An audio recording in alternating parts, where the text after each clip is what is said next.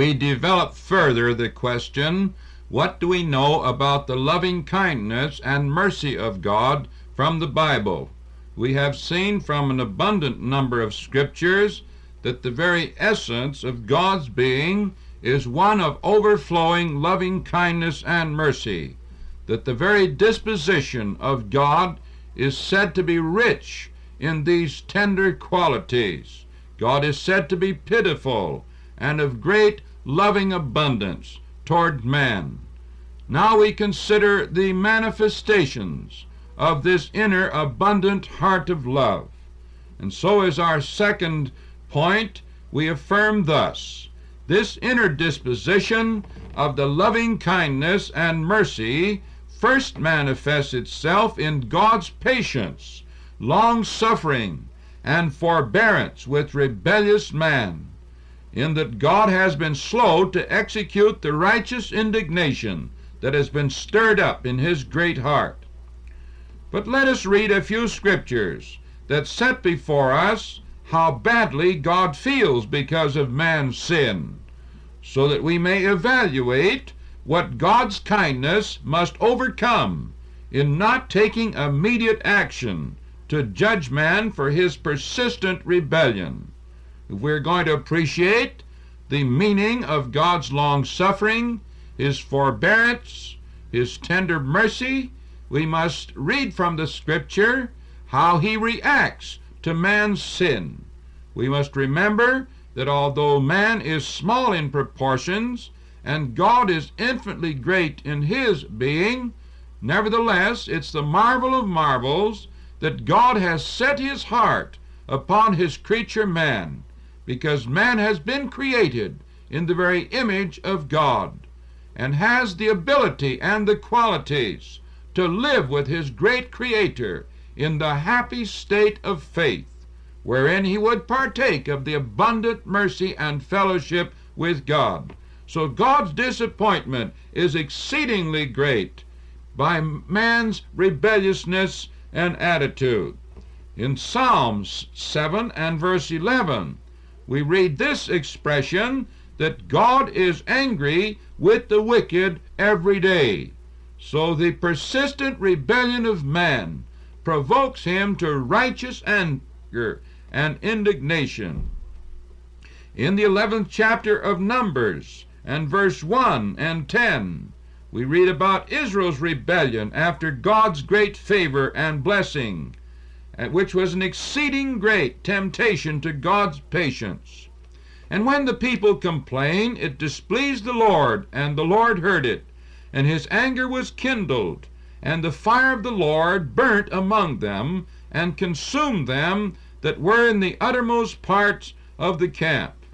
And in verse 10, then Moses heard the people weep throughout their families, every man in the door of his tent. And the anger of the Lord was kindled greatly. Moses also was displeased. So man's actions of disobedience greatly affect the great being of God.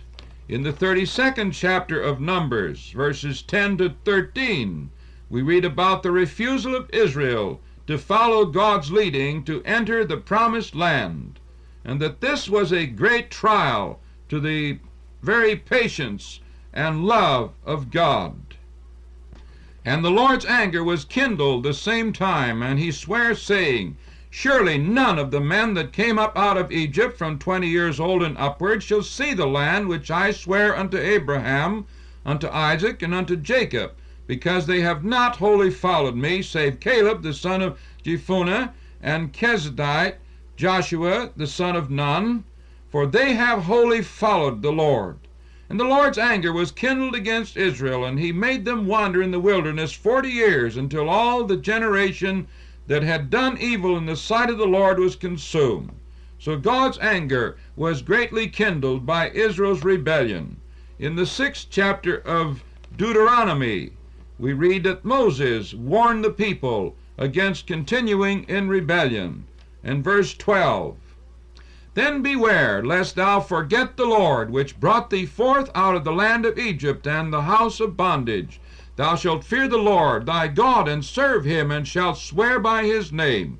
Ye shall not go after other gods, of the gods of the people which are around you. For the Lord thy God is a jealous God among you, lest the anger of the Lord thy God be kindled against thee, and destroy thee from off the face of the earth.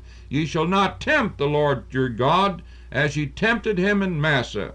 So God in his great love is said to be a jealous God, and that God is greatly affected by man's rebellion. In the ninth chapter of Deuteronomy, we read about the golden calf incident that took place when Moses was up on the mount receiving the Ten Commandments.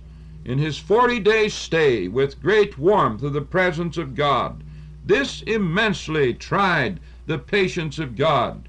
We read in verse 6 Understand therefore that the Lord thy God giveth thee not this good land to possess it for thy righteousness, for thou art a stiff necked people. Remember and forget not how thou provokest the Lord thy God to wrath in the wilderness, from the day that thou didst depart out of the land of Egypt until ye came into this place, ye have been rebellious against the Lord.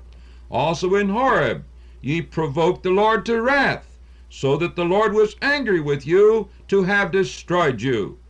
And in verse 13, Furthermore the Lord spake unto me, saying, I have seen this people, and behold, it is a stiff necked people. Let me alone, that I may destroy them, and blot out their name from under heaven. And I will make of thee a nation mightier and greater than they. So I turned and came down from the mount, and the mount burned with fire, and the two tables of the covenant were in my two hands. And I looked, and behold, ye had sinned against the Lord your God, and had made you a molten calf. Ye had turned aside quickly out of the way which the Lord hath commanded you. And I took the two tables and cast them out of my two hands, and brake them before your eyes. And I fell down before the Lord, as at the first, forty days and forty nights. I did neither eat bread nor drink water, because of all your sins which ye have sinned in doing wickedly in the sight of the Lord, to provoke him to anger. For I was afraid of the anger and hot displeasure